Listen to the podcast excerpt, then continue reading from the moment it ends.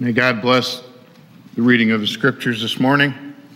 May the words from my mouth be just what we all need to hear today. In the 1960s, in a convent in New Jersey, there were four nuns who staged a sort of a mini protest. They locked themselves in the infirmary at the monastery they were protesting some new rules and some new things that had come about and that were set up by their new Mother Superior. Mother Teresa was her name, and she had, she had brought cable TV. Oh my goodness. Cable TV into the convent. And she had brought in secular music she was letting the other nuns listen to. Bright lights, it wasn't dim in every room. And unbelievably, daily sweets candy. Candy was passed around every day, and each nun was allowed to indulge and have some chocolate or whatever candy it might be that day. And this was just, I guess, in the words of the protesting nuns, they said the new boss was turning convent life into one big party. And to protest those changes, they locked themselves away in the infirmary and wouldn't come out. I don't know how it turned out. I didn't see, there was no end to the story, just the story itself. But you know, we can sympathize. There are things in our brave new world that sometimes we would like to withdraw from. We can sympathize with Peter, who wanted to build three booths, places to, for people to come and worship and be healed and just stay up there on the mountaintop with Jesus and with Moses and with Elijah. But that wasn't an option for him, and staying up on the mountaintop is not an option for us. We have to live in this crazy, chaotic world that we live in. There seems to be no escape from the noise in our society. Wouldn't it be nice, though, from time to time, to experience a little bit of what Peter, James, and John experienced on that mountaintop during the Transfiguration? They went away to a secluded spot. They thought they were just going to pray, which is always a good idea to go be alone for prayer, meditation, some time to think. And they were going to be with their master but they weren't prepared for what was about to actually happen. And I think it's interesting that both times when Jesus took these three, Peter, James, and John, aside to pray, they fell asleep. He took them to Gethsemane, remember that? Shortly before he was arrested, and said, You wait here. I'm going to go over there and pray and you do the same. And they went to sleep. And then again, they did the same. But this time, when they woke up, they got a big surprise. Something they would have never, ever expected, and something that they would never, I'm sure, ever forget. They were not only in the presence of Jesus, but now there were two other very important people from the Old Testament some people who had died long ago. Moses was there, and Elijah was there. Moses, I believe, representing the law, and Elijah representing the prophets of old. And the three disciples, I can't even imagine what a surprise and a shock and how stunned they had to be. Peter spoke up and said, Master, it, it, it, this is really good. This is really neat. Let's, let's just make three booths in three places one for you, one for Moses, one for Elijah, and people can come up on the mountain and they can worship and, and, and we can just live happily ever after right here on this mountainside because this is really cool. Well, that's good old Simon Peter. He always had his two cents to put in, didn't he? And about this time, the symbol of God's presence, that cloud moved in and surrounded them and they were scared. And a voice spoke from heaven, scripture says, and said, This is my son, my chosen, Listen to him. When the voice had spoken and the cloud lifted, Moses and Elijah were gone. Luke tells us that after this experience, the three disciples then told no one because Jesus instructed them not to tell anyone what they had seen. What was there to say? There are some experiences in life, aren't there? When there are no words. How can words express how wonderful it is to hold a newborn baby the first time? There are no words to describe that. What words can comfort someone you love when their life's partner has just passed away? There are no words. Silence is appropriate. What words can you say when you have been in the presence of the living God? And that was their situation that day. And Luke tells us that they did just that. They kept silent, and that was appropriate. We could learn from them. Ralph Harper writes these words We know that serious things have to be done in silence. In silence, people love, pray. You know, everyone gets so concerned, it seems like, when, when you ask them to pray in public and to pray out loud. But did you know that you don't have to say a word to pray? I do something called centered prayer at least three or four times a week where you just sit. Usually it's in the sanctuary or in my office. When the weather's nice, I go outside and I like to do it at camp. I have a favorite spot out there at Pilgrim Park where I like to sit, right by the creek, and just be in the presence of God. And I don't say a word. Sit there in silence and just enjoy being at His feet. There's a time to be quiet, time to listen, time to listen to other people, not speak a word. Time, people who compose music do it in silence typically. People who paint, all the great artists, do it in quiet. People who write, people who think, and people who suffer often do it in silence as well. Many of us are afraid of silence. When there's a conversation going on and it gets quiet, if it goes too long, it gets uncomfortable, doesn't it? Everybody's sort of waiting for somebody to say something. But there are times to be silent. Let's talk about three of those times this morning. First of all, we should be silent when we're in the presence of a mystery which is too great for us to understand. Now, what do I mean? Well, that was the disciples' situation that day. They were in the presence of a mystery beyond their power to comprehend. They didn't, they didn't really understand what was going on here.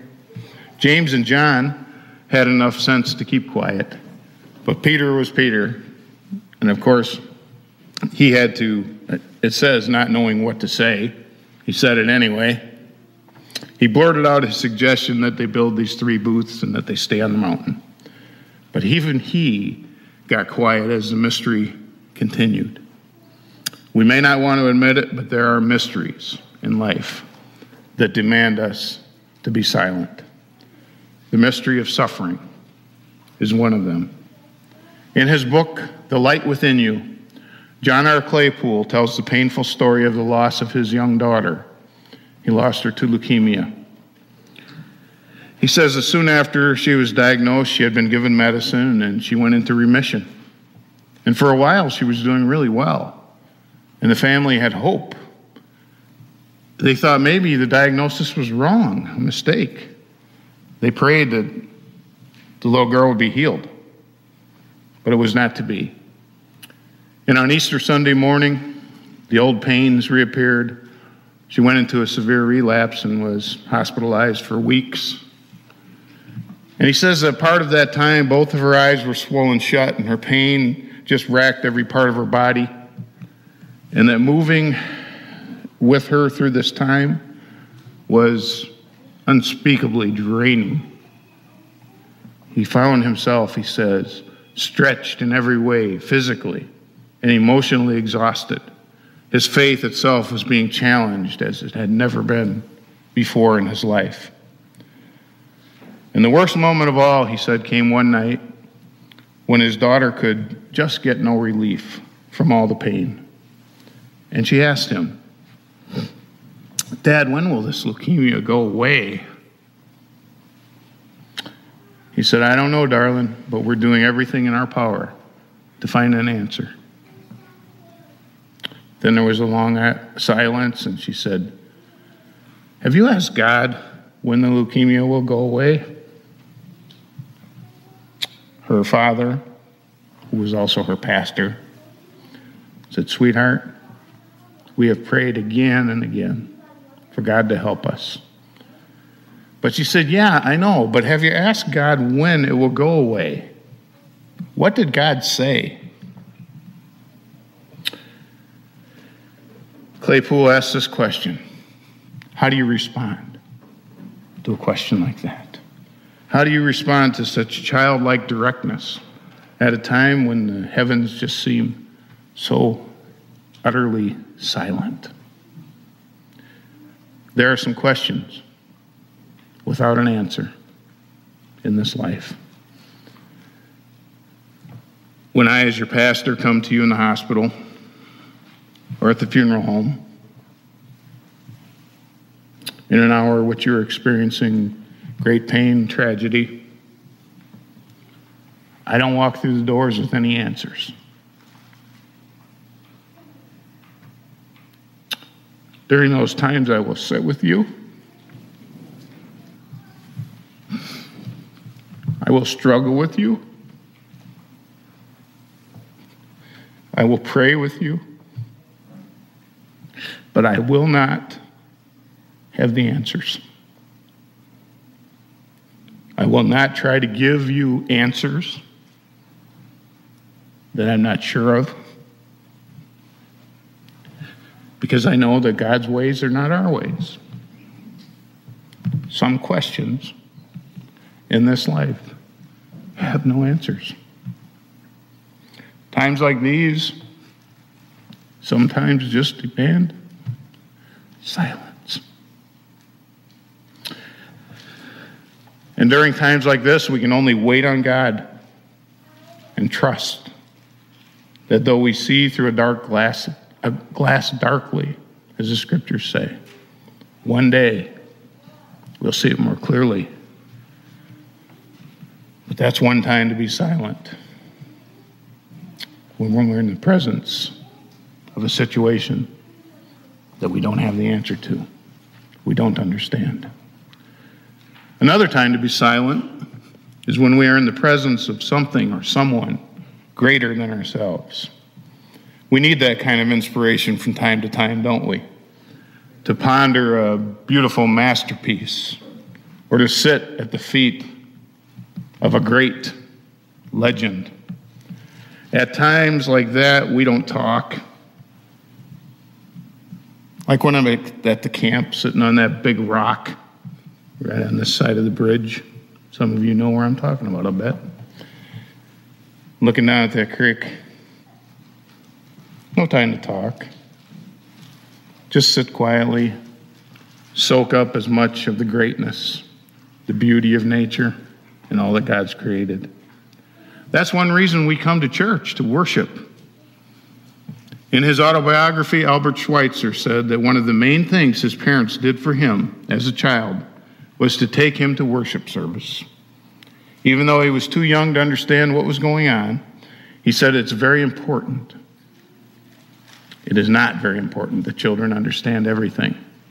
What is important is that they feel a sense of something that is serious and solemn and meaningful in your life. Can you see Peter, James, and John as they thought about what it meant to be in the presence of Jesus, Elijah, and Moses, And then on top of all that, to hear the voice of God. How amazed they must have been. We all have experiences like this. We need them. It's a time to be silent. And in that silence, there is power. We're told that on the night before a battle, and I think I've mentioned this before, Napoleon's commanders would all come into his tent, one by one. No one would say a word. They would simply go into his tent, sit in his presence, look into the, their commander's eyes, shake his hand, and turn and walk out, ready to lay down their life for their general. Silence is appropriate in the presence of a mystery that's too great for us to understand. Silence is appropriate in the presence of something or someone greater than ourselves. And then one more thing. Another time to be silent is to listen, hear the voice of God. As a young man, Benjamin Franklin was kind of arrogant, and he wanted to do most of his talking, most of the talking whenever he had a conversation, and he would speak over people very often. And he was so quick to tell them that they were wrong that it got to a point where people just didn't really want to talk to this guy anymore, and they were crossing the street if they saw him coming down the street to avoid him. Well, one day, a good friend of his kindly informed him that this was happening and that it was a problem. Well, he took it to heart. And he took it to heart so much so that 50 years later, when he was 79 years old, he wrote these words Considering that in conversation, knowledge was obtained rather by the use of the ears than of the tongue, I gave silence priority among the virtues I determined to cultivate. Smart move, Mr. Franklin. We should all be better at listening. I like the old saying two ears, one mouth. There's a reason for that. Now, for just a minute, try to put yourself in God's place. Try to think about when it comes to prayer, how frustrating it must be when we come to God, supposedly seeking His guidance, and then blah, blah, blah, blah, blah, we do all the talking. We tell Him what we want and how it ought to turn out. Suppose that you had a friend who always came and talked, and you never got to say one word. Wouldn't that get frustrating? Yet we so often make our requests of God, and then we move on to other things without God, without giving God time to answer us back, to speak to our hearts, to give us peace within. We move right along. Let's give God a chance. Let's listen, not just speak. Either that or we drown God out with all the other noise that's going on in our lives. There's a time for silence, a time for shutting out all the noise, a time to stop talking and to listen. So maybe those four sisters in New Jersey are onto something.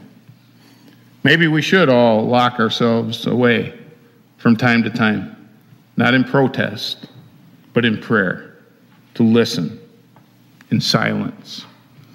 In his book called Directions, author James Hamilton shares this insight about listening to God. He says, and I have told this story before, and I'm bringing it back because I think it drives the point home perfectly. And I'll close with this.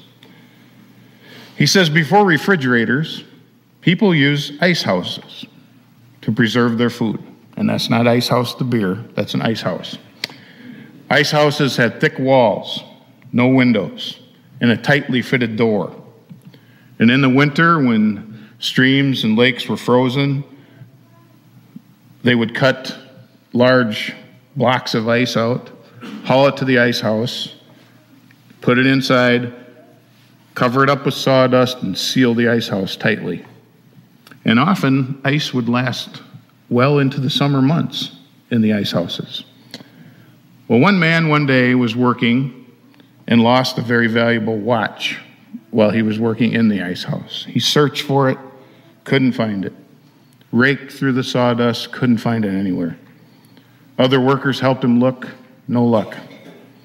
A little boy heard about what was happening. And at lunchtime, while the guys were all having lunch, he snuck in there.